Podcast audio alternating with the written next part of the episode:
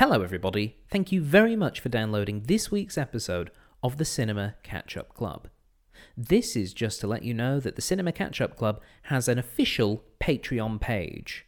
If you'd like to become an official member of the club and get some bonus goodies, including early access material and bonus features only available to our patrons, then please join up at patreon.com forward slash CCUC podcast. And now, for this week's episode.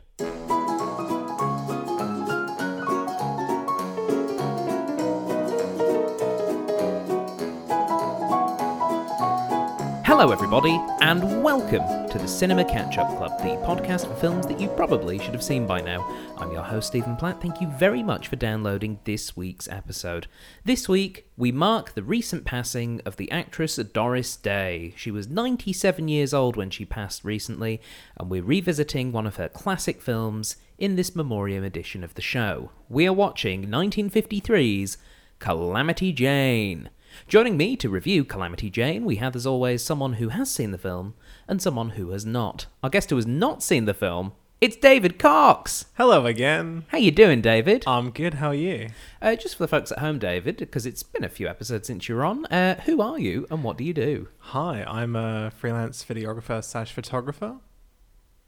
And you photograph people, presumably. I do, yeah. I just uh, recently did an engagement shoot for a cute couple and they really liked their photos, which is nice. That's funny because I just had an engagement shoot where you were the photographer. Oh, I see what you've oh, done. Congrat- oh. You got engaged? I did. Congratulations. Yes, yes. Uh, no, David, uh, very, very good uh, uh, engagement photographer uh, at David Cox Media. On... David Cox Media. Yeah, excellent. Just plug, plug, plug. slash Facebook, slash Instagram. Excellent. Uh, he is very good. David, you've not seen Calamity Jane. I have not. What do you know about this film? It is a musical western with Doris Day in it. Correct so far. Um, I'm in a similar boat. I I have not seen this film. I've never seen it. Um, I've seen the track list and not a lot of the songs are jumping out at me, but it might be one of those things that when we start listening, we might know what it is. Uh, I, for, for the people who aren't in the room, which is everybody else, um, our guest who has seen the film is looking increasingly offended uh, at the two of us, David. Yes. Yeah. Um, so I guess what are you expecting then from this um, this this musical western? Singing and sexism. That's because, you know, it's a musical, there's singing, and it's the fifties, so there's bound to be sexism. Well, uh, we'll wait and see. Joining us uh, as our person who has seen the film and making her debut on the podcast, it's Anna Sheehy. Hi, thanks for having me. Uh, Anna, who are you and what do you do? I am a moulage technician and prosthetic sculptor, which is a fancy way of saying I sit in a workshop and I make bloody bits of gore for medical professionals to play around with. Cool. Uh, that sounds strikingly similar to one of our other guests, uh, Mister Andrew David. You wouldn't happen to work with him by any chance? I do work with him. Oh, yes. Wow. You no, s- he's lovely. He is lovely. Yes. Um, so, Anna, this is your first time on the show. Welcome. Thank you. Um, Calamity Jane.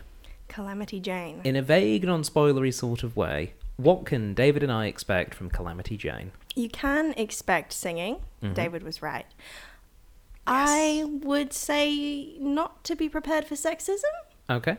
But to be prepared for some racism. Ah. One of the isms. It's the other one. It's the, the other, other one. one. um, I've been watching this musical since I was, I think, about six.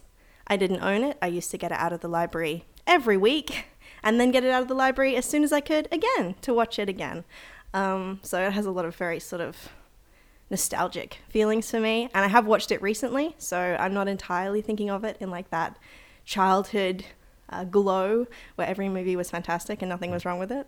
I am aware of some of the racist overtones of the film, mm. but I do still think it is a A-plus Doris Day flick. So with all that being said, shall we watch Calamity Jane? Yeah, let's yeah. do it. All right, for those of you uh, listening at home, pop in your D V Ds and prepare to ride into Deadwood City as we watch Calamity Jane. Yeehaw! Pew, pew. Pew, pew, pew, pew.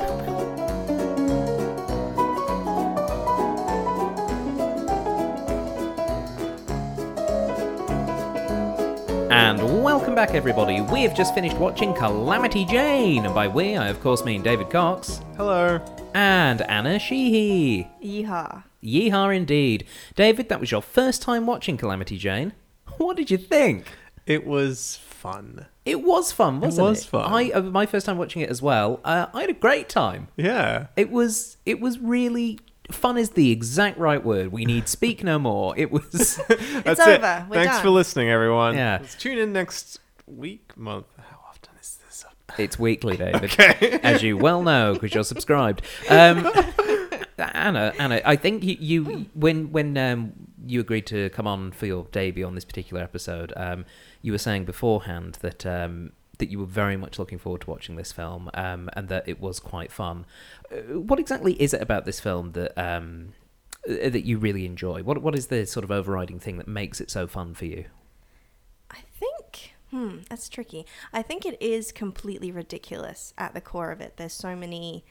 sort of misunderstandings, and not to mention sort of Doris Day's character as Calamity. She's a bit over the top, she's a bit campy, she's kind of wild and unpredictable. Mm. And um yeah, I think the friendships she makes um and the unlikely scenarios are kind of just what keep the movie popping. Yeah, it's... Okay, I mean, this is a Doris Day uh, memoriam episode, I guess. Mm. You know, we're looking back on a significant film from her career, and we had a couple to pick from, obviously, with, with the career she had. Uh, but the front runners were this, Pillow Talk, and The Man Who Knew Too Much. Um, but this just seemed like such a su- such a vehicle for her. This was like such a big central role. You know, she is Calamity Jane, and this character she's playing is so big. It is it is one of the biggest characters I think we've seen on, on any of the films we've done so far. Like, she's wild, David. She's amazing. I just... It's hard to describe, like, in audio what she's like physically. But there's just this... Oh, Even I just the love facial gymnastics yeah. of Doris Day as the character. Just a constantly, like...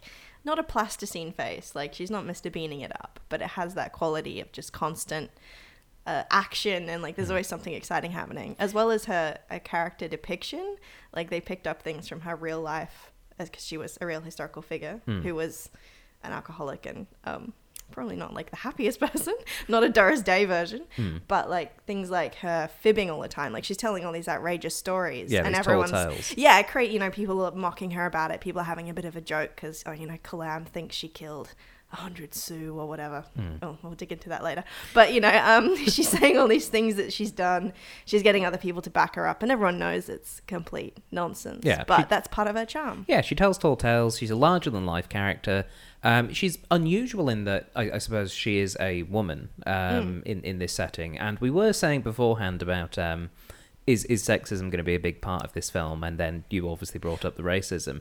Yes, I, I think it is interesting. The um, I, I suppose the the the ge- sort of gender politics in this film, um, because in a lot of ways, it feels subversely quite progressive on certain fronts and really uh, backwards and retrograde on others. It's it's an interesting mix. So, for example. Um, The female brain. That's female thinking for you. Yeah, that was really kind of like, okay, we're leaning into, into you know, those viewpoints which were around at the time. You know, at the time they believed in phrenology. Like, they were dummies in the Old West. Like, it's, let me measure your forehead, see yeah. if you're a criminal. Yeah. Yes. Um, but, but also, I, I just felt there were certain things like everyone accepted who Calamity was. Mm. Um, partly because I suppose she was acting like such a male character, though, in terms of all her characteristics were male. She was making big movements. She was quick to anger, and she'd tell you off, and she'd just shoot you in the butt if you're in a way, and things like that. She was, like, I suppose it was because she was embodying a lot of those traditionally wild male traits that she'd been accepted by the people of Deadwood. Yeah, that's the bit of the movie, I think, uh, when you come into it, has already been set up. Mm. And so that would have been... I mean, if yeah, if there was a longer cut of this movie, I would watch it, no doubt. I love this film. Mm. If there had been a part where, you know, Calam comes to town and you see her and everyone's like, you're not a woman, you're, you're a woman, mm. that sort of thing. And she she establishes herself as, yeah, I'm a woman and mm. shut the hell up. I'll do what I want. Yeah, um, shut the heck up. Sorry, shut the heck up. I'll Dang it. Yeah, you gosh darn fool. um, it's not quite a battle of the sexes. It's more, um, it's... It's just a weird mix of stuff because, mm. you know, when we were talking about this beforehand, you know, we were, we, you know, we were saying, you know, oh, how many times does she get slapped? Turns out yeah. once, but by another woman. Um, in fact, she's... No, Cal- Calamity doesn't get slapped at all. Does she not? No, Calamity slaps. Um, oh, she, oh, oh, no. Many people. We know she slaps she a lot slaps, of people. Um, but no, I be- believe she slaps... Um... Katie? Katie on the back. Quite. I mean, she's always slapping people on the back. Yeah. But yeah, apart from getting lifted a number of times and shook a bit, which I did expect. Yeah. I don't think she does. And yeah, I think a lot of what her self-identity is, this sort of story is about Calamity's self-identity. Mm. Like the claim she makes when she first sees Katie is, I didn't know a woman could look like that. Mm. And later on that, I didn't even know how far gone I was until mm. I met you. And that's why I think this film is surprisingly actually quite progressive in a lot of sense. There's a lot of stuff about her, I suppose, her own sort of self-identity, her own psychology and her sense of that, which I just don't think gets explored in a lot of films from that time period in general, let alone Western musicals. David, Calamity's larger-than-life character um, comes up against some really interesting obstacles in the form of the sort of two main men in her life, those being Wild Bill uh, Hickok and Hickok. and um, Dan, the... Um, uh, lieutenant. Yeah, the lieutenant. Mm. L- Lieutenant Dan. Uh, Um, what did you think of our of our two uh, dashing male leads in this? Um, oh well, like to be honest, at the beginning I was like, who who are these people? We don't really spend much time on them, mm. other than like these are the two attractive singing men in the whole town. Yeah. It's clearly gonna one of them is gonna be the love interest. Um, yeah, and uh, Lieutenant. Lieutenant Dan is a dick.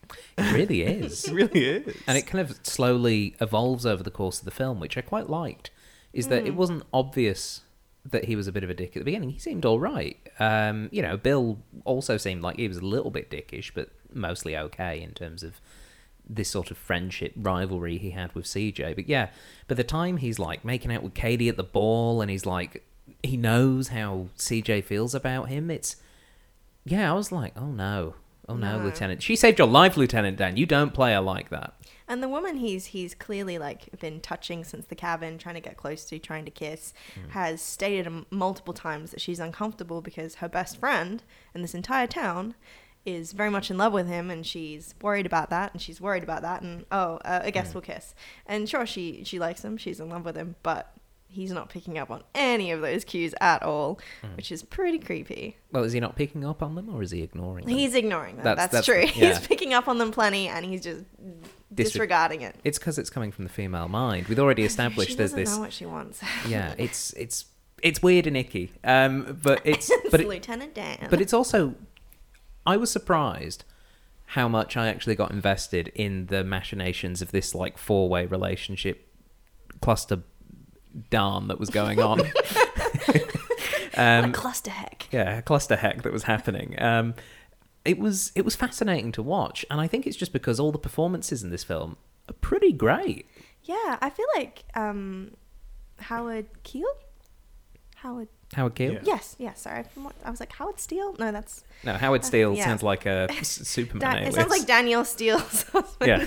Anyway, um, yeah, Howard Keel's performance in this, I feel like whenever I watch it, I'm reminded that even though, yeah, he's a jerk and he does some stuff that is like like hanging up Calamity in the um, theatre. Whilst dressed as a Sioux woman. Whilst dressed as a Sioux woman mm. with a baby. Someone let him hold their baby. Why?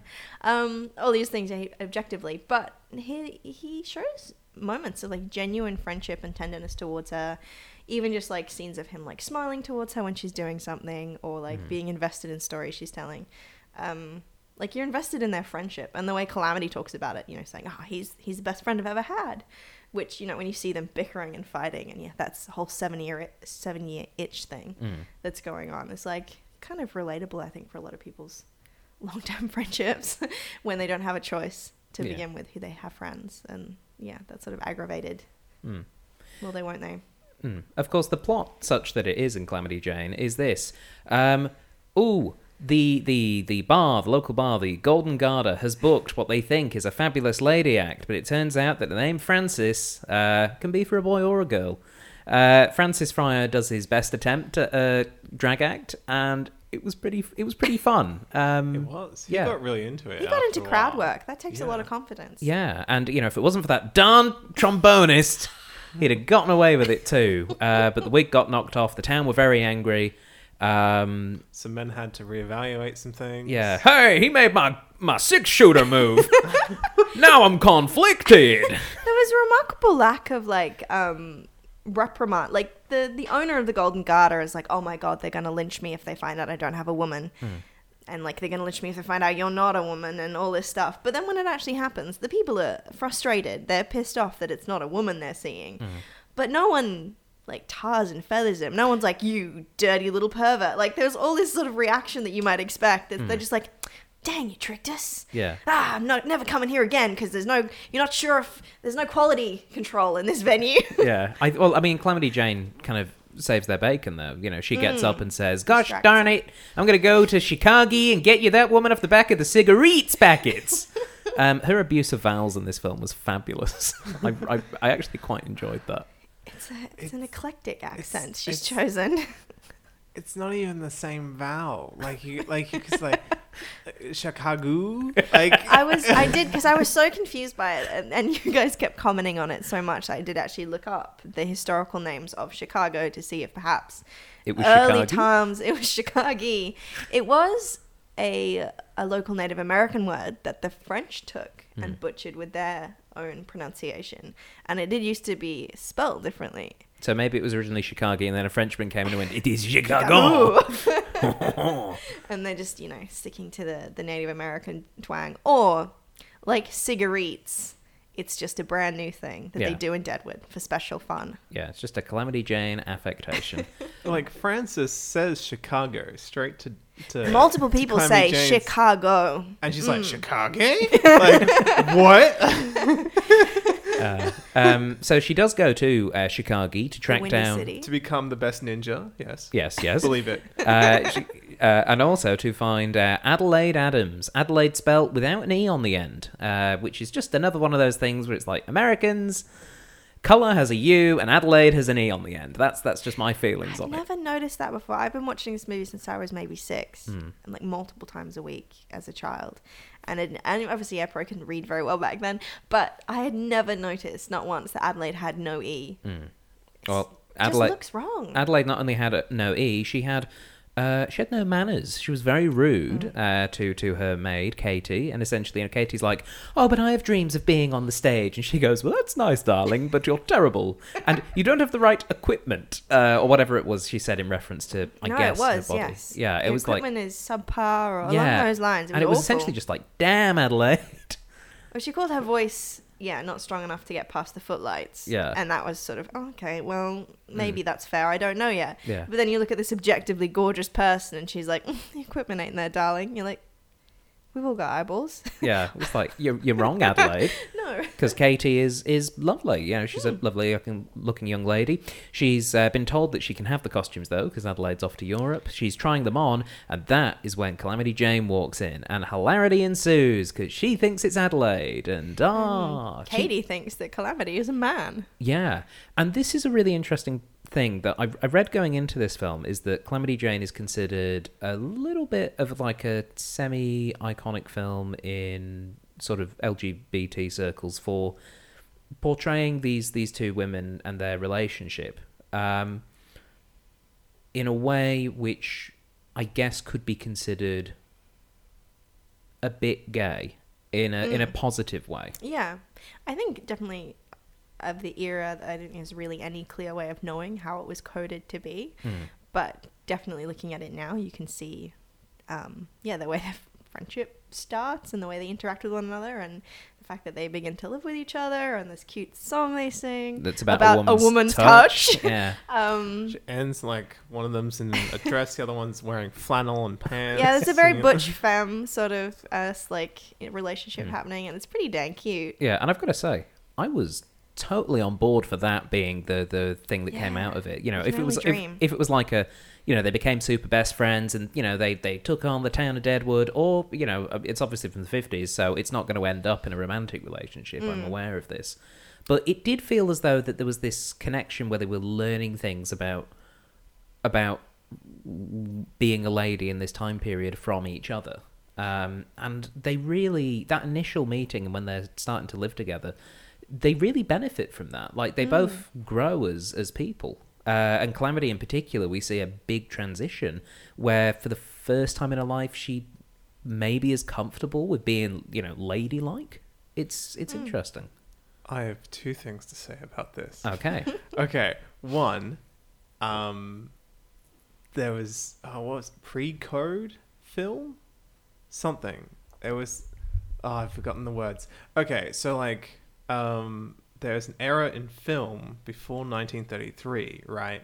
When they didn't have like M rating or whatever. They didn't have like a sort of like code of what you should or should not. Oh, you mean like uh, you know, this this movie contains violence and things like yeah, that. Yeah, no, yeah. no, not just that, but like ethical guidelines. Okay. In a sense, from like a societal standpoint. So before nineteen thirty-three or thirty-two-ish or something, hmm. um, you had like interracial couples on cinema. You had homosexuals on cinema. You had all these things, and then like someone was like, "Whoa, oh, this morally offends me," and like walked in and was like, "Nope, cinema needs to have a bunch of like moral codes and ethics, including like no gays.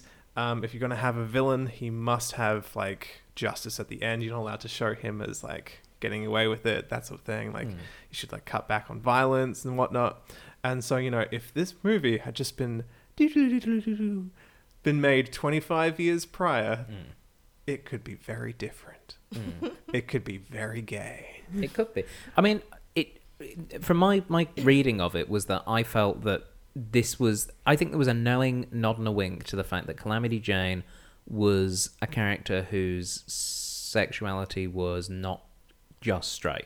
Um, like, you've got the fact, you've got the, you know, the people that when she's walking through the streets of Chicago and there's people looking at her and that woman looks at her and winks. Mm-hmm. And it's like, damn, girl. Which is, you know, supposed to play into the fact that um, Katie in, what, like five minutes' time is going to think she's a man because yeah. people in Chicago ain't used to this. Yeah. But, like, she doesn't look like a man. No. And that woman not. bumps in and into a person who, frankly, is, like, wearing pretty scruffy clothes and et cetera and is like, wink. Like, hmm. even Ooh. if that was a man. yeah. Oh, uh, yes. This this cowboy cowboy hobo is sexy. Who yeah. got tricked by the wooden Indian. Hmm. mm-hmm. um, but also, like, Calamity Jane, like, uh, moments prior, like, checks out someone's butt and does her look swish, swish, swish with, like, uh, mm. a, with the bustle. Sound effects yeah. accompaniment. Yeah. Like, yeah. Like, I feel I feel as though it's it's it could just be, you know, the, the our, our contemporary reading into it where we have... a lot more media um, in, in the twenty-first century, which is obviously uh, more open to, you know, discussing uh, sexualities that aren't just um, heteronormative. But it, it does just feel as though they're laying it on a bit thick in this film to be kind of going like, I suspect that it's deliberate, essentially. And mm. I kind of love it for that. Because it, it's quite fun, and it is a bit daring and a bit cheeky. And... I just really loved their interactions, and, and I you know I cared for these characters, you know, and how you know Calamity stands up for Katie when she's doing that first performance in Deadwood and it goes horribly mm. wrong, and she admits that she's not Adelaide Adams, uh, but she still stands up for her and says like, you got to give her a chance and support your local arts and things like that. It's it was just lovely to watch, and I, I just really enjoyed those characters and how they interacted. I think it could be very easy to sort of maybe read the synopsis of this and see it as a bit of a My Fair Lady moment for Calamity Jane, to yeah. sort of see Katie as this woman who has it all together, who comes into town and says, well, this is how you're a lady and here you go. But yeah, the stuff Calamity does for Katie, like the fact that, you know, she's been tricked by this woman. She came in with very pure intentions and this woman lied to her from the beginning of their relationship. They went through like this entire journey back to Deadwood, still under the pretense that this woman is Adelaide Adams when she's Katie Brown. And um, obviously, like, to some extent, maybe Calamity is, you know, trying to save her own hide and be like, look at this girl, like, I brought the wrong woman, I better defend her. But it genuinely feels like she's supporting this person who has lied to her and she's never really met to all extents and purposes. Mm. And it's really beautiful. And Katie is, I mean, the fact that Katie couldn't even go through one performance. Like, she starts to perform as Adelaide Adams mm. and breaks down, is so nervous, she's singing terribly. She's like forgetting the timing of the lines and she's stumbling all over the stage. She can't even get through one performance because she knows it's not genuine. She mm. knows she's tricking these people and she just can't do it. Like, that's a sweet character. Yeah. And that friendship is so beautiful. And it ties into, I, I guess, this sort of overall theme, uh, which runs throughout the film, of becoming comfortable with yourself. Once she has the backing of um, Calamity Jane, and she's able to sing not as Adelaide but as Katie. She does a great job, and people and the people love it. Kicks hats off. She kicks, yeah, she's kicking hats all over the place. Some of them look expensive. Uh, she, you know, she's and she really blossoms. Similarly, we see the same thing with Calamity Jane. Mm. That you know, at the end of the film, when she and Bill have have hooked up, and she's finally like been able to express this love, and she does the the the big key song from this film, the Secret Love. Um, it's you know, she's she is free from the burdens of of trying to hide this from. from everyone around her. And I think that's a real sort of central message for this film about people, specifically Calamity, getting to be themselves and how important that is. Mm. Even the costume development, I think, reflects that. You yeah. see Calamity go from a super stained suede thing that she wears the entire time, you never see her change her outfit, mm. to wearing some dresses that Katie picks for her and like the beginning of their friendship. And she seems comfortable in, but like, it's not really Calam. And then you get to the end after, yeah, when she's singing Secret Love. Um, and she's wearing this gorgeous suit with like a white shirt. It's mm. super clean. It's crisp. She looks great. But it's it's her version of femininity. And I think that's a really cool part of this movie is that mm. journey through costume and she self-expression. Keeps, she keeps the pants. She keeps the pants, though, which is great. You got mm. great legs on this girl. Of course, the big number, Secret Love, as we mentioned before. Uh, this is the, the Oscar-winning mm. uh, song from this film. Uh, and Anna, you, you... Was it fair to say you were having a moment when the song was playing? And absolutely. Do you frequently have moments when you hear this song? I have moments where I like, hear this song in my own head, mm. frequently in the shower, um, constantly in the car. I have almost three facts about this song that I would like to share, and I know that's a lot, but I'll get through them really quickly. No, no, but by all means, take, take your time, luxuriate. We're no. not doing Calamity Jane again. It's, you know, it's a one-off deal. That's a good point. That's a very good point. Um, number one, I was in a car crash to the soundtrack of this movie. Really? Yes. Okay. So I wasn't driving. My mother was driving, and we were in her V W convertible on a bridge on a sunny afternoon, and we were listening to the soundtrack of Calamity Jane mm-hmm. because we both love it. And um, I think we were singing along to the beginning of this refrain, like the no, I sh- the shout it from the highest hills bit. Mm. We got rear-ended by a woman who had actually gone unconscious oh, because God. she had a brain tumor that she didn't know about. Um, she's fine now. We found out from her children, which was great. Okay. Um, so that was cool. I couldn't listen to the musical for a while after that. Um, That's fair. But I'm back on the bandwagon now for sure. Okay, cool. Um, my second fact is that the two gentlemen who wrote this song, mm-hmm. um, Mister Hain, who composed the music mm-hmm. of the whole musical, and Mister Webster, who yep, wrote Paul the lyrics. Webster, yep. yep, Paul Webster. Um, Mister Webster of this duo went on to write the lyrics to the Spider-Man theme song. Really? He really did. he He's the man who penned Does Whatever a Spider Can. He did that wow. in whatever way a spider could, he did. That's fantastic. Um, he also wrote the lyrics for two, uh, well, in total three, including Secret Love, but three Oscar-winning songs. So he's got that Oscar, that Oscar taste, this nice. man. What are the other ones? One was from The Sandpiper. Um, uh-huh. And the other was from Gone with the Wind? No, I could be wrong. They I... weren't songs I knew the titles of.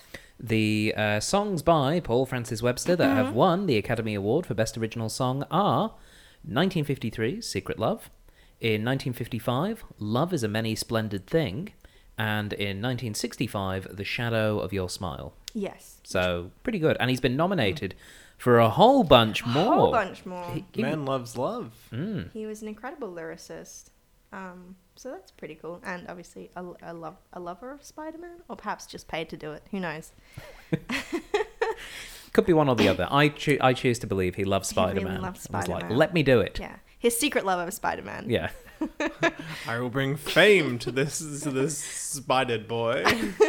Um, my third and final fact is that um, the day of the recording of this song in the studio, um, Doris Day did her vocal warm-ups at home, and she cycled to the studio where they had been practicing with the orchestra for this whole piece, and she talked to um, Mister Hain and Mister Weber, and they were like, oh, we'll just do a quick one with the orchestra, but we won't record it, you know, just get out the jitters and everything. And she was like, no, I love this song. Like, this song really affected me. Let's just do it. Let's record it.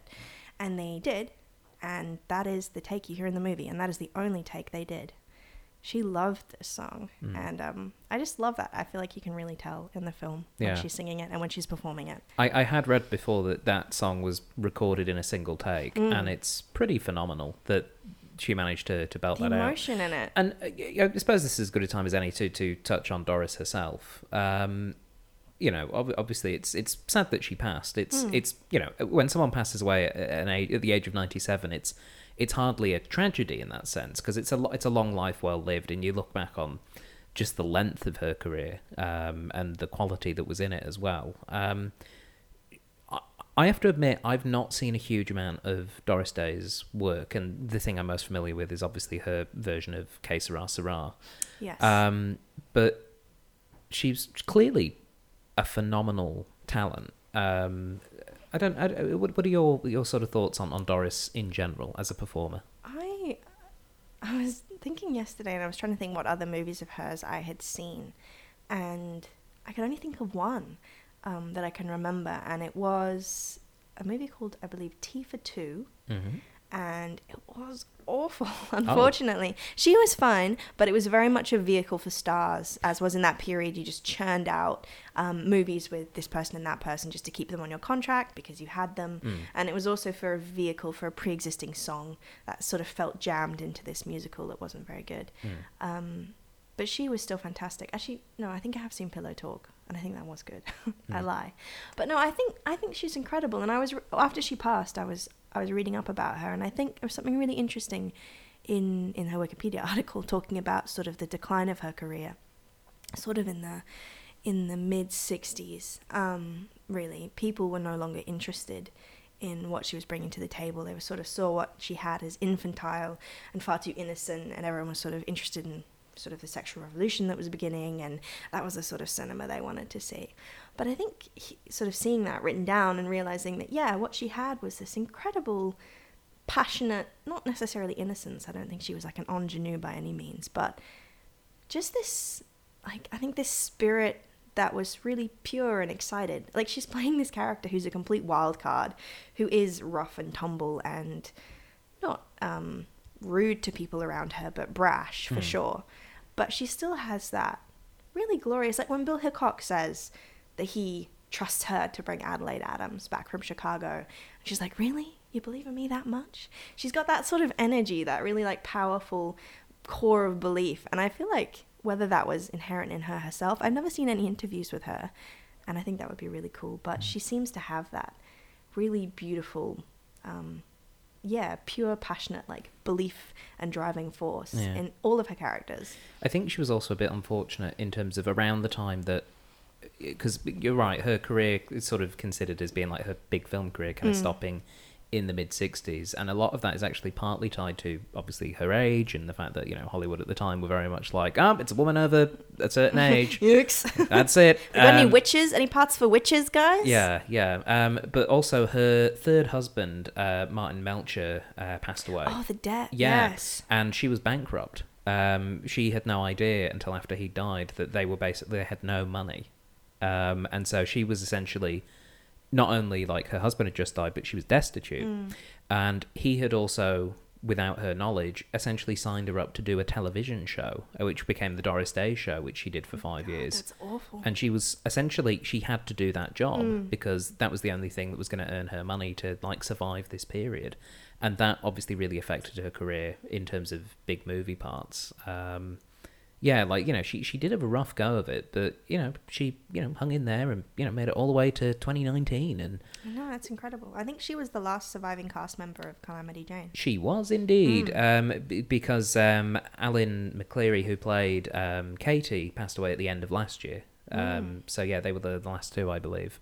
Uh, Chubby Johnson, who played Rattlesnake, uh, ah, my favourite, not didn't quite make it. He only made it to nineteen seventy-four. Oh, Chubby, yeah, aww. Yeah. But I, I which, one out. Which one was he? He was the he was the coach driver. Rattlesnake was oh. the coach driver. Yeah. yeah. She kept chucking things to him and saying rattlesnake, and she could have just been talking about something on the ground. It yeah. would have been hard to tell. He to be had fair. So many lines. Yeah. yeah. Women. Wait, doesn't Calamity whip him around the face? Yeah. yeah. That's Rattlesnake. Yeah. So he put his face on the line for this movie. That's the artist's tool. Mm. What a what a sacrifice. Yeah. What a beautiful man. Yeah, he was one of uh, seven assaults that C J committed oh, no. during the course of this film, and that was easily the most uh, visually striking because mm. he gets that whip right around the head. That could have gone wrong so easily. Yeah. Why don't we rank them? Rank rank the assaults. um, let's not. Does the back I mean, slapping count? Did you count the? I I didn't really count the back slapping. I counted like face and head slaps. Uh, sort of a microaggression. The back slapping. Yeah, yeah, microaggressions. I didn't count whether or not I was right or not. Ooh, I don't know. I was going just going for more the ones that made me go. Ooh. Oh. Yeah. I wouldn't like that. Yeah. Hey. Calm down, Jane. Like that kind of thing. Um. We, the bit we where d- she kicks the man off the stage as he's trying to come up. Yeah, that was definitely on there. Um, the one of the things that we touched on beforehand when we were saying how sexist is the film, you went, not as bad as it is racist. Because mm. um, obviously we have the, the, I believe it's pronounced Indians, uh, the Native Americans, um, yes. who are essentially just in this film to act as sort of like a, a, a, a vague, non-specific threat. Um, it's very non-specific. That yeah. really hit me because you see yeah. a member of the Sioux tribe in town on multiple occasions yeah. standing and watching, and no one ever addresses the disparity of, oh, well, there are some people who live within the town and then the others. There's there's no explanation, and I don't know if that's an historical American barrier that we're not picking up on, like, oh, well, everyone knows what happened in Dakota. Yeah, it, I don't have a clue. It, it, it very much felt, David, um, as though that they essentially, when piecing this together, essentially went, oh, we need a set piece. What's an Old West set piece? We use Native Americans to to uh, fill the back of their wagon with arrows so they look like a porcupine. Yeehaw. um, yeah. That was such a confusing part of the film to me because just there's just a scene where they just rock up and Calamity's like, I'm going to shoot them now. And that's it. And then, like, she leaves. But then, like, what's his name? Bill is just dressed like one of them. Well, he and lost he, the bet. That was the, so. No, no, no. But he didn't just yeah. dress like one. He, like, sort of convinced a whole family just to hang out with him. Yeah, they left when he was like, oh, I'm done with this. And, like, oh, cool. We didn't come here for any other reason, apparently. Yeah. It's yeah. like, are they getting paid? Like, does he know these people he was personally? Holding like, their baby. Like, mm. What? I will admit. That was real weird. Um, it was like, like uh, just, okay. Just like walks up to a bunch of like Native Americans just out of town. It's like, hey, I lost. Can I bet. Hold your baby? And also, can you weird. Give me your clothes? It's not for. Don't be weird about he, it, guys. Yeah, I think he essentially went, look, guys, I lost a bet, and they're like, we know. We're gonna come and watch this. Um, but yeah, I, it was it was one of those things where. Because obviously uh, films from the fifties in America and Westerns uh, form a lovely Venn diagram where in the middle of it is mm. the word racist depictions. In the grand uh, tradition of these sorts of films, I was not terribly shocked by anything that they did. I don't think they play enough of a character to be... Tr- not, not truly offended, obviously it's offensive, yeah, it's, but yeah. no one ever comes forward and speaks in a horrible, like, over affect affect oh god no one comes forward and speaks in a horribly affected accent. Yeah, there's no main character who's like a drunk. There's no one trading with another person, like yeah. there's none of these sort of horrible stereotypes that you see. They're just around and being killed. Yeah, that's it. And that's awful, but that is it. It's it's it's a weird depiction. Yeah. And, yeah. Semi-present, you know? Semi-present. Yeah. And I, also, like, there's this really weird moment where she's like, oh, this country is so beautiful. No wonder the Native Americans are fighting so hard to, like, save it. it. Anyway, and it just keeps going. No, and like, then they sing about how beautiful it is. Yeah. And, like, God, it's so lovely, and we live here, but only because we oppress the natural people. Yeah. yeah. It's, it's so strange. It's extremely strange, and yet at the same time, not surprising at all. It is. It is one of those things that just. It, it's it's really odd. You just sit mm. there the whole time, kind of going, "I'm uncomfortable," but I'm not sure for which specific reason, uh, because there's a lot competing right now. Um, yeah, it's. But it was interesting. It, in one way. You're right, they didn't do any of the, you know, someone's walking around saying um or, you know, mm. saying I'm Chief runs with water or whatever, you know, they doing those sorts of offensive stereotypes. But on the other hand, I think the fact that they treat them more as almost like an environmental, like a prop or a set piece. Yeah, like, like so right. it, yeah, yeah. You, could, you could have replaced the attacks um, on the carriages with like some wolves. If, you know, you could have had yeah. some wolves running around biting at the. It was supposed thing. to have that much of an emotional impact. Yeah. There was no emotional impact of seeing them die or yeah. like the fight beyond.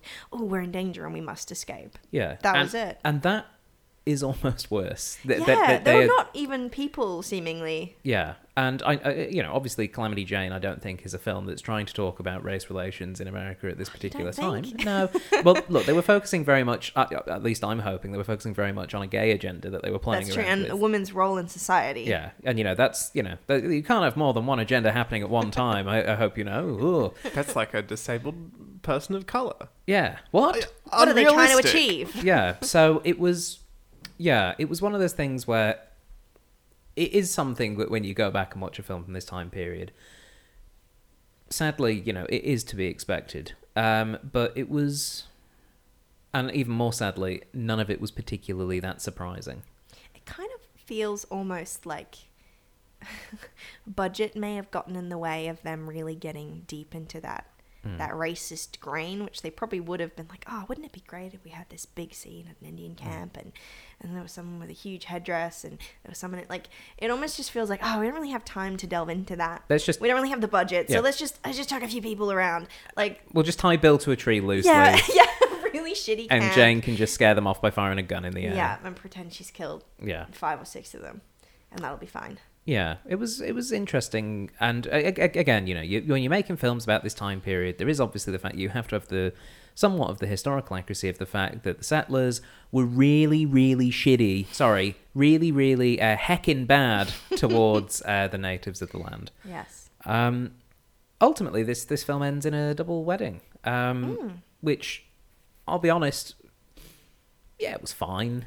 It's uh, just a very neat bow to put on something, isn't yeah, it? Yeah, yeah. Okay, but this brings up a very important part, like, about musicals, right? When a song happens, space-time warps. Right. Like, things can manifest and be destroyed. Like, once the music starts, magic yeah. happens. Yeah, it's a whole of a... Yeah, yeah, yeah, yeah, yeah. And this happens, like, this isn't doesn't happen too much in the film, but it happens in, like, two important points. Like, where they're just, like, woman's touch, and they fix up the house, right? And then, like, Dan goes to the, the Golden Garden and he's like, I want to see the lady. Uh, the one we have. We have but one. And, and so the owner is like, she doesn't, she's not staying here. She's with Calamity Jane. I'm going to make a sign. Yeah.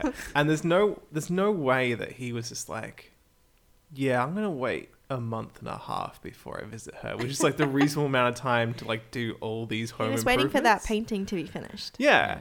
And so like it sort of within the fiction, he saw her yesterday and then he like just rocks up and is like, oh, you have magically grown plants yeah. next to your windowsill. And re- renovated this whole house. Yeah. It's like that Tiny Houses program on Netflix. It's just they've, they've done it all. It feels like it's been twenty minutes, but realistically, eight weeks has passed, guys. Yeah. And then, like, Calamity Jane, like, realizes, oh, Dan's Dan's not the one for me. Oh, I'll go for Bill. There's a song, and then they're married. And there's just, that just, whoop, like... But do you Time really, has just Do you really condensed. want to hang around and watch half an hour of like wedding prep with like Francis Fryer walking around town oh decorating things and going, well, in Chicago we do it like this. Well, we ain't in Chicago, Francis. Now hang it like this. Also, quick note. How does... So Francis Fryer knows pretty quickly after Katie gets there that she's not Adelaide Adams. Yeah. But before she goes out on stage, he completely throws her off because he says, oh, good luck out there, Katie. Yeah. How does he know her name? She's an assistant to Adelaide Adams. Who played in a different theatre. A different theatre, same mm. week. In Saint Louis, I think they said. Yeah, I'm guessing he... Probably after she was changed, he probably snuck into the dressing room and, like, investigated yeah, some of this stuff. Like, I think Francis Fryer was like, hmm, my... It could be a separate movie, which is just Francis Fryer being like, I'm in this crazy, crazy-ass town. Yeah. And he's a little sort of noir detective I'm boy. I'm going to swindle them all. Um, yeah, I can't act for shit. Yeah, pretty he's much. The, he's the Rosencrantz of this, this film. Yeah, he's need a completely different perspective. Yeah, he's um, yeah, I'm not sure how that worked, mm. but so I feel like there's a case for like yeah his little sort of detective story, mm. and I also feel like there's a case for Katie being like a genuine witch. Okay. With powers. Explain. Um, well, okay, so she rocks up. Um, she does, tra- her performance transforms between Adelaide Ad- Adams' fake performance to Katie Brown. I'm very, very good at this all of a sudden, and I can mm. kick hats off people's heads like it's nothing, mm. which is very cool. But mostly, I feel like the thing that always gets me every time I watch it is when she begins to paint the door at Calamity's apartment. Uh, apartment cabin cabin in the woods, yeah.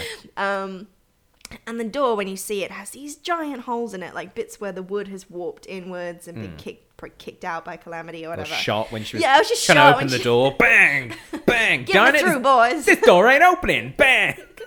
um and then she starts to paint it with this yeah pot of yellow paint that just happens to be there, and then as the door closes, it's a perfectly solid wood door.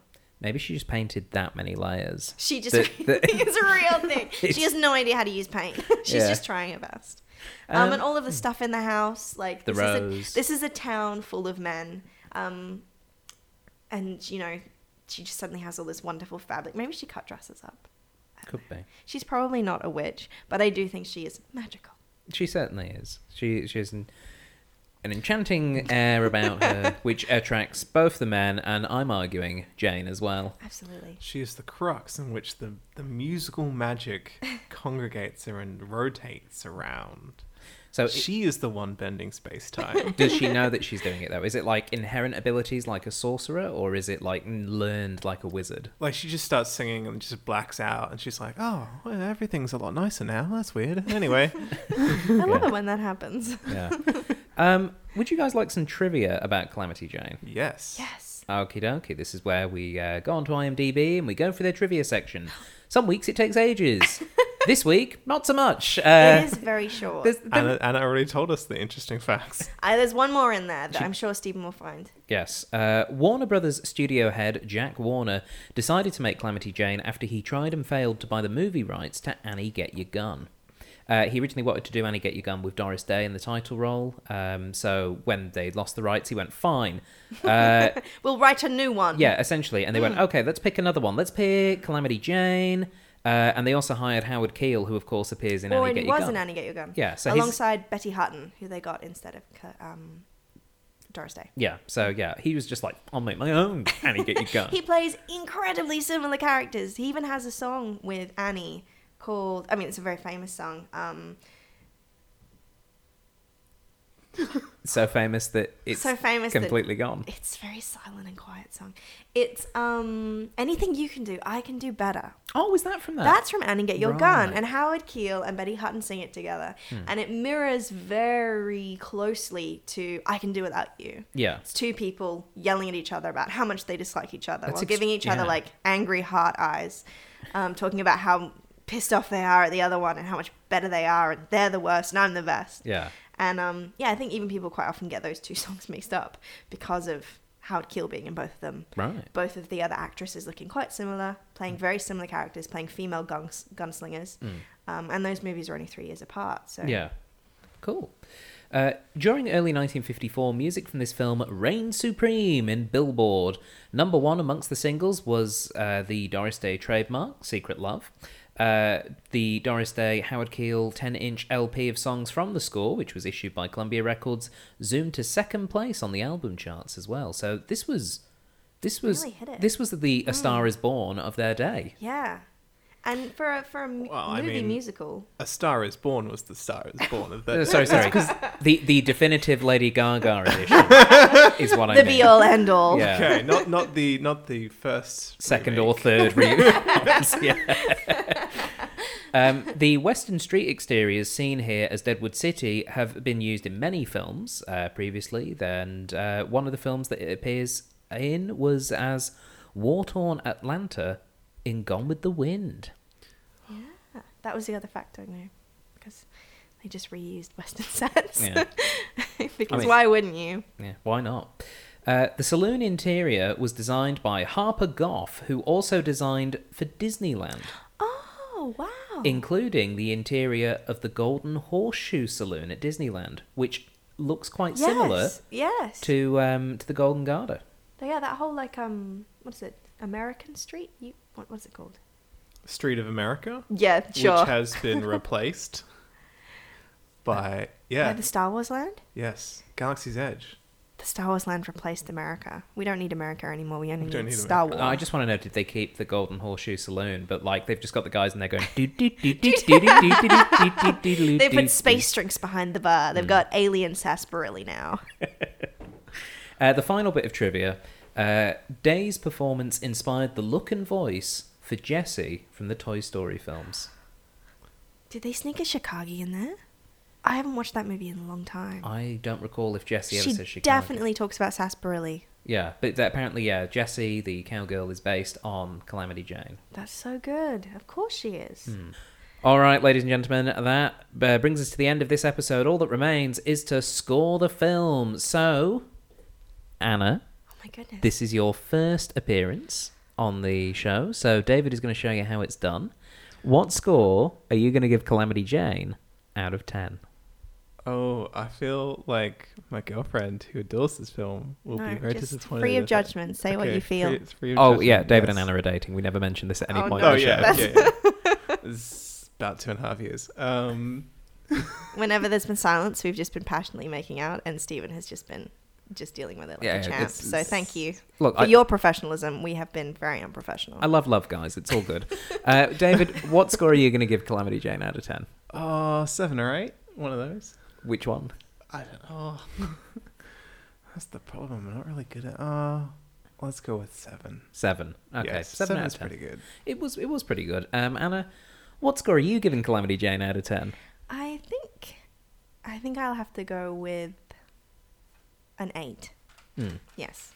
I really love it, but I know a lot of that is for nostalgia reasons. I think it's a good, fast-paced film. Mm. I don't think it drags on. Um...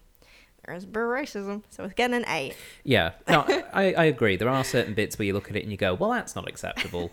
um, but I think it is also important to take into context the time that it was made and the intention um, behind these things. Sometimes the intention is racist, and you do have to take that into, inca- into account. Um, but as far as Western musicals go, um, I I liked it. I, I thought this was a really fun film. I, I honestly didn't know what to expect going into this one. And I just found myself twenty minutes in going, I am digging this film. This is this is fun. Um, th- there are some issues. We didn't really discuss uh, during our review the fact that at certain points the camera is clearly not in focus. And at other points there's weird colour distortion, particularly at the wedding, where the dresses mm. are changing colours. I think that's just an element of film. It yeah. may have been like the flicker of lights or something. Um, the fact that um, Doris Day breaks the fourth wall twice. I mean, that was pretty cool. That was pretty interesting. And I, yeah, had no memory of that as a child. Mm. She just does it. Um, Maybe yeah. she's the witch. She controls it all. I gotta say, this is the best Western musical I have ever seen. And the best Doris Day film I have ever seen. Excellent. Well, you just wait till we get you on for Paint Your Wagon and you can oh, goody. do the comparison. Uh, but the score that I would give this film, uh, I would give Calamity Jane seven Shikagis out of ten. It Believe was... it. David and Anna, this was tremendously good fun. Thank you very much for joining me on this episode of the Cinema Catch-Up Club. You're welcome. Thanks for having us. And for those of you listening at home, stop making out, YouTube. Uh, and for those of you listening at home, mm, mm. oh, it's worse. mm. And for those of you listening at home, uh, hey, we have a Facebook page. If you're not on it, well, uh, gosh darn, you should be. You can like the page and get updates and some extra bonus things. Comment, leave your own reviews. Tell us what was your favourite bit of Calamity Jane. Just go to Facebook and search for the Cinema Catch-Up Club podcast. We're also available to be subscribed to on iTunes or SoundCloud or other podcasting and podcatching services. And, of course, there is our Patreon for extra bonus content. You can sign up and become a genuine member of the club itself. Just go to patreon.com forward slash CCUC podcast and pick your level there. But that's all for this week, so until next time, make mine a sarsaparilla, give me some cigarettes, yeehaw, go to Chicago.